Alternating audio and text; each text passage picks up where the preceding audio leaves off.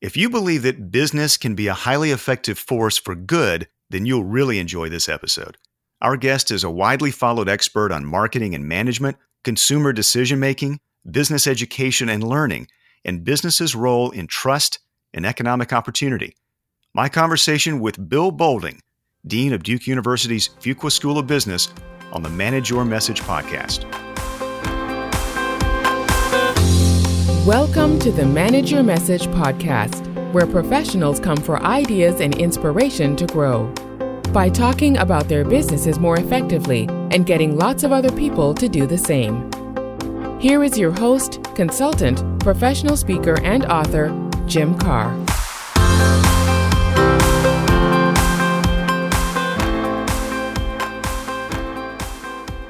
Come on in. Welcome to the Manage Your Message podcast. I'm Jim Karrh.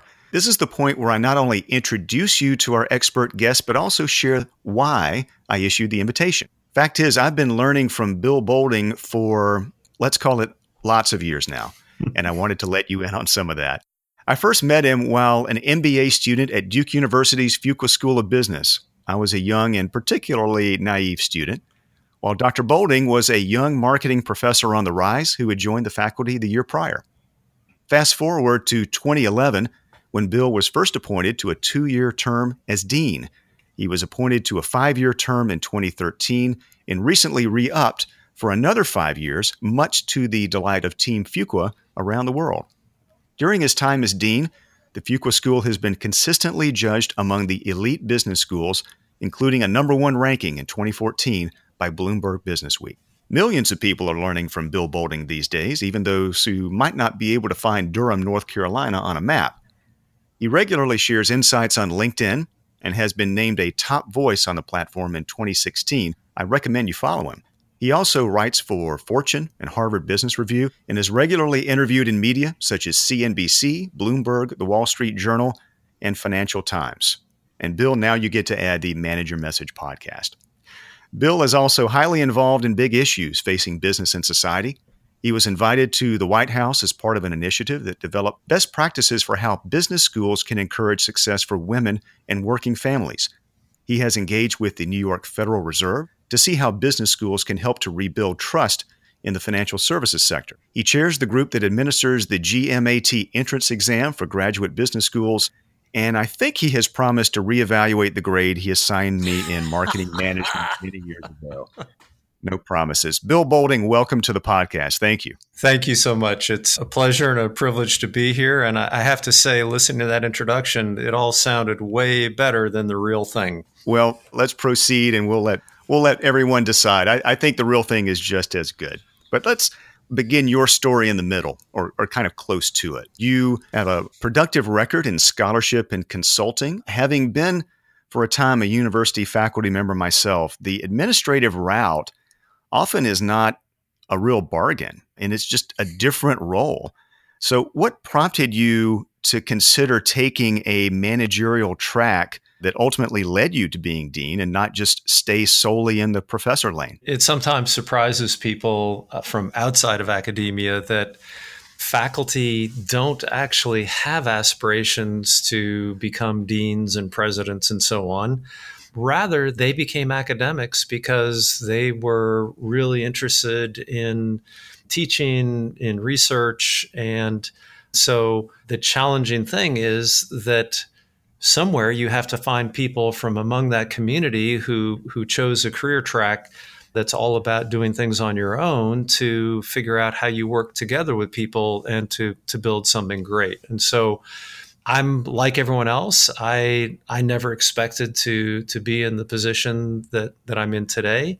I thought I would mind my own business and and engage in my research and teaching and but having said that, there's a third dimension which is the idea of serving the institution for which you work. And I was lucky that I had mentors who really impress upon me the importance that you you have to give back and help build the institution that you're a part of. And so they were great role models and, and beyond role models, they kind of twisted my arm to to take on administrative roles within the university and they kept trying to find something I could do they're probably still looking. But here I am today as dean after a variety of managerial roles over the years. There was a uh, story, Bill, recently in Harvard Business Review that I thought was fascinating, and it really gets to the role of the leader in a, a big organization in particular. The authors had arranged to track in some detail the schedules of 27 large company CEOs over time. They engaged their executive assistants and they tracked, I think, for about a three month period. And the overall finding that jumped out at me was that these CEOs spent, on average, only 3% of their time talking to customers.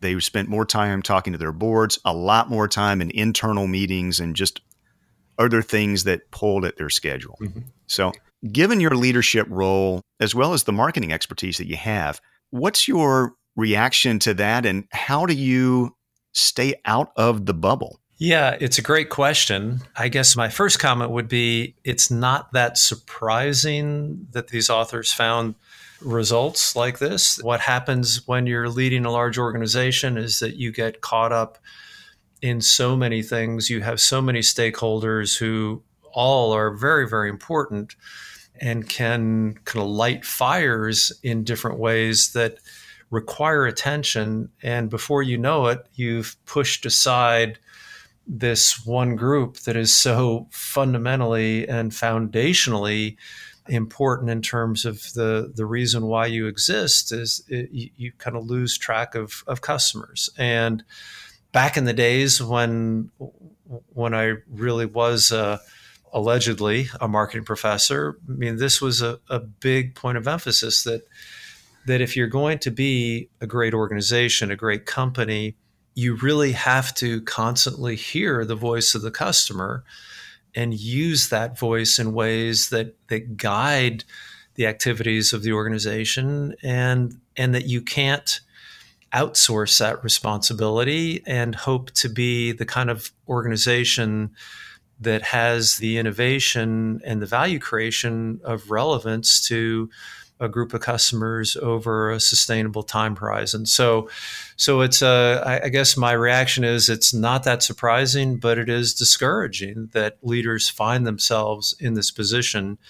And so the message is that they have to figure out structurally how they keep themselves out of the box that they can find themselves in of of doing everything but some of the the things that are most critical to their future is uh, struck me as a related note. Just a few years ago, you led a uh, rebranding effort for the Fuqua School of Business.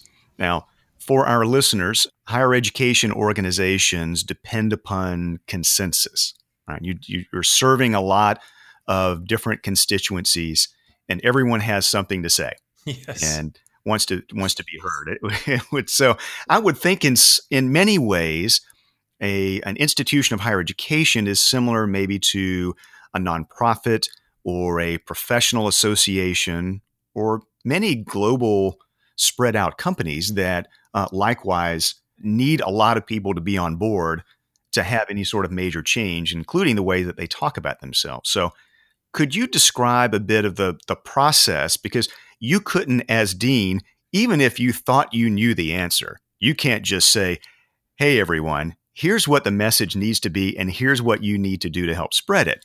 That would fall under its own weight. So, could you describe the process that you designed as the leader and what you learned in that process that that may uh, may be helpful to other leaders as well? I guess the starting point is your observation that that I can't just from the top down say, you know, ta-da, this is what we'll do uh, starting as of now in an environment where the people in your community are your brand and represent your brand on a, on a daily basis. And so to simply say, you know, tomorrow change everything, we create huge issues in terms of authenticity, which is by the way, a, a, a hallmark of a, a, strong brand is that there is real substance, genuine substance behind that brand. And so I guess the first thing was to say, okay, I can't tell everyone what to do. And more than that, we can't tell everyone what to do, meaning the people who are working at the business school, because we have a, we have a bunch of stakeholders who who care deeply about who we are and how we represent ourselves. And so so we turn to an outside source to begin the process simply of collecting data from all different stakeholders. And the independence here was important. Number one, that that it didn't feel like we were trying to push a particular line of reasoning. So you need you need that independence. But the second key thing is you need ears that also have independence. And so that as they're collecting data from your various stakeholders that they hear it in a way that is not biased by perhaps again what it is we want to say and so i think keeping in mind those two things that that you really have to be very very careful and thoughtful as you learn about who you are as a starting point. and of course every brand has to have this authentic core and every brand is trying to be aspirational in some way you can't just knock out what's there to begin with and go right for the the aspirational content. And so the the listening part is extremely important and listening with with independent unbiased ears. Then once you hear that, in our case, it was in some ways reassuring to hear back from outside sources who we were in in their eyes and in their ears as they put together the the feedback from a wide variety of stakeholders and I think that that's a really good check to to make sure that that you're not just making things up that are wildly inconsistent with the, the beliefs that that others have and and keep in mind that ultimately all a brand is are the associations that people have in their minds with your firm, with your product, with your service. And so, kind of the good news for us was that the associations were were on track. And we then had the ability to move to the next phase to say, okay, then how can we put this together in a way that really crystallizes who it is that we are, what we stand for, and the kinds of uh, associations that we want to have on an enduring basis with our community and with prospective members of our community. So the next phase is to, to really go on the road and, and to engage with those stakeholders around sharpening up a, a message about that brand.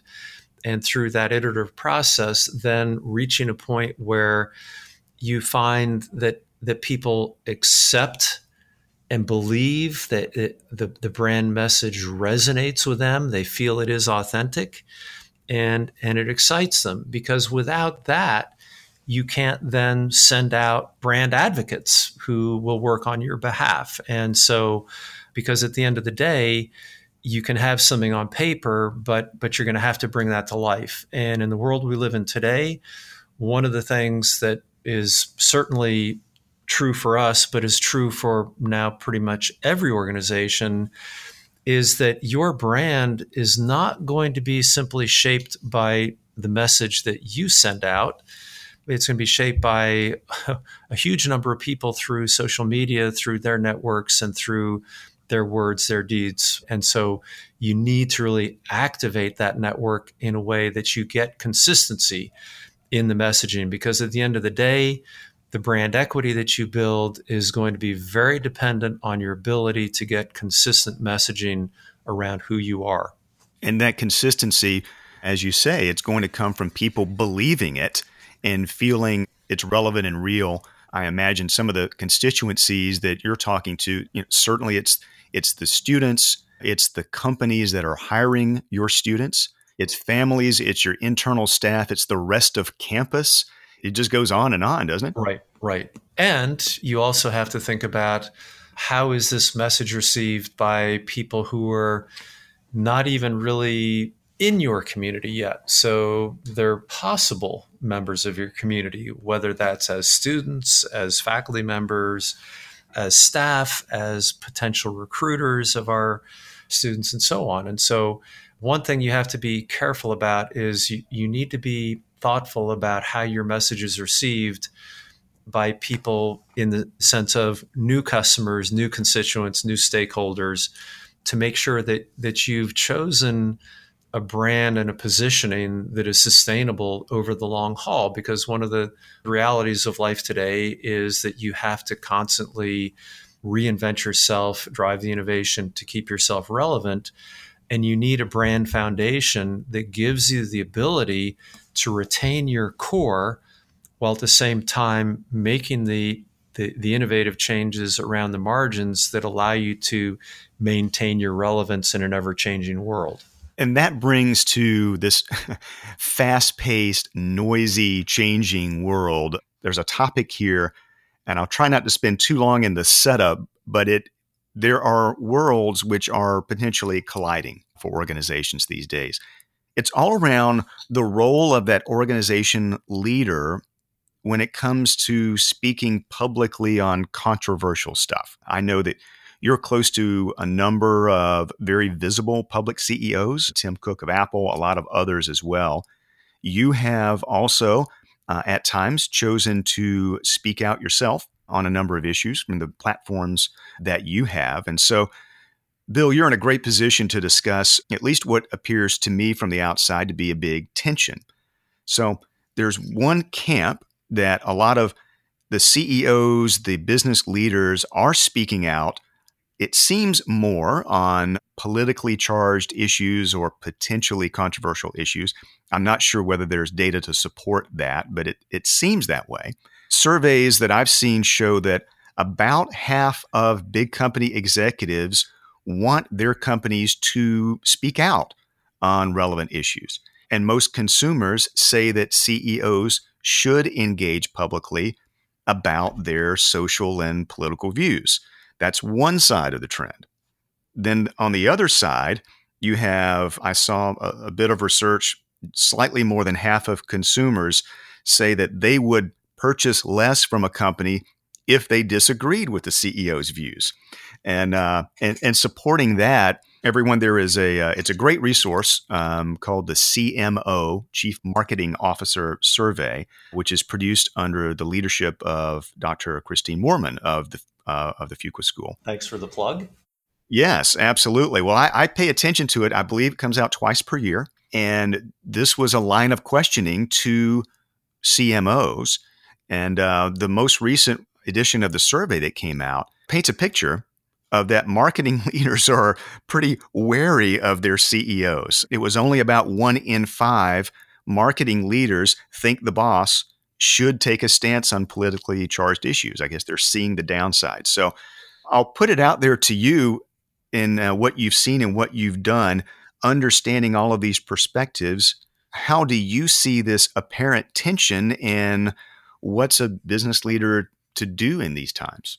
That's the that that's the big question, and I'm I'm not sure I have all the answers or even any any of the good answers to that question. But but you have to be asking that question, and this is one of the the fundamental shifts that we've seen in recent years around the challenge of business leadership, which is in the past, the, the idea was, well, business people stay in their lanes, politicians stay in their lanes, you know, societal issues aren't the responsibility of business leaders. And so just focus on your your stakeholders, your customers, your employees, and so on. And what's interesting is by focusing on those stakeholders in recent years, it's become clear that you don't have the choice of staying out of these issues, that that your customers may be demanding that you weigh into a political issue or a social issue, that your employees may be demanding that, that your board may be demanding that. And at the same time, you may have forces who are telling you, no, don't go left, go right, stay out. And so you basically have articulated these these two these two diametrically opposed positions. But the reality of, of the world we live in today is if you if you are in a situation where you choose not to take action, you have actually taken action in the eyes of many people. And so, if you thought you could just kind of wait things out and be on the sidelines, people will call you out for being on the sidelines. And so, effectively, you, have made a choice whether you wanted to make a choice or not. And we're seeing this with with increasing frequency. It's not at all surprising that CMOs get nervous about this because the reality is that you when you are selling products, you have people buying products who have wildly different views about anything that you could choose and will be on opposite sides of, of many issues. And so it becomes very difficult to weigh in on an issue and feel like you're going to have 100% support from everyone in terms of backing your public stance in some way. That's going to be very, very difficult. And so, what we're seeing, we have a faculty member here, Ronnie Chatterji, who's been doing research on, on CEO activism. And one theory that they've put forward is that from a customer point of view, we may end up in a world of red brands and blue brands. And and I think this is part of what makes the CMOs nervous, which is why why should we segment the market and have products where we can only sell to one fraction of the population and miss out on another part of the population. I personally don't think that the solution is to evolve to red brands and blue brands.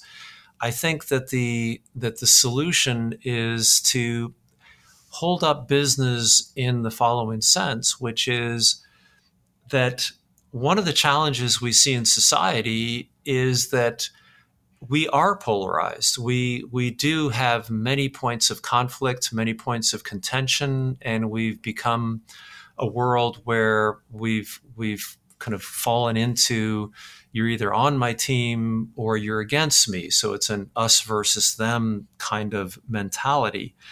And what I find fascinating is in that world of of deep polarization and divides that that are being created over any way that you can categorize people effectively, that we're also seeing this interesting reality that businesses, any any big business or even a, a, a small business, anytime you get to the point where you've you've got you know, more than 10 people working in your firm, you're going to have people who come from different walks of life, different backgrounds, different different genders, different races, different religions, different sexual identities, different countries of origin, you name it, you're going to find people in your company who have a point of difference with one another. And yet, what we see in the best companies is that people come together and they find the upside of these differences, the, the fact that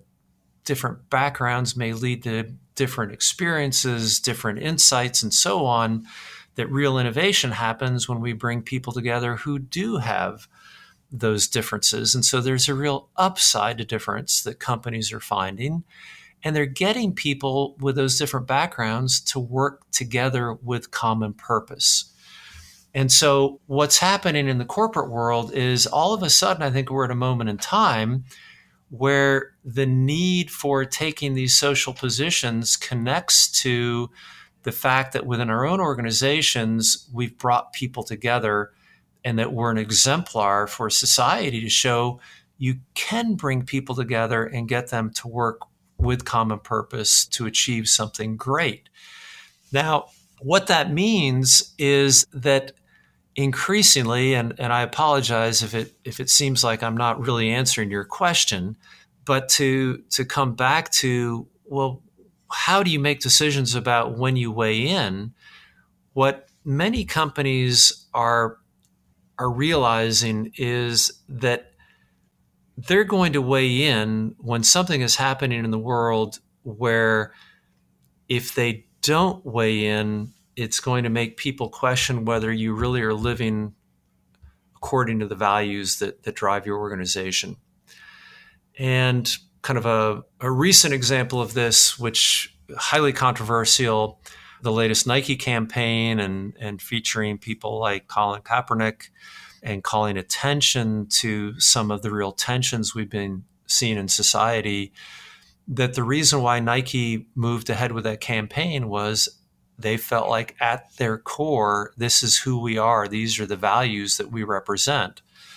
And and so they will they will live with the consequences of a market reaction to that because they know that they need to also live with the consequences of making sure that the people in their ecosystem believe that Nike is is living up to who they say they are. And so at the end of the day, I think the the tricky thing is that as a as a leader of an organization, you may have your personal views and your personal values, but at the end of the day, you have a responsibility to your organization to say, I'm not representing my personal values, I'm representing the values of our organization. And you have to be very, very careful that whatever action you take is consistent with those underlying values. And you have to be very, very careful that inaction doesn't erode those values. And so that's part of the reason why you saw the business community be very outspoken after the events in Charlottesville was a fear that if they stayed silent, that it would send a message that they they didn't actually want to live up to their core values around diversity and inclusion.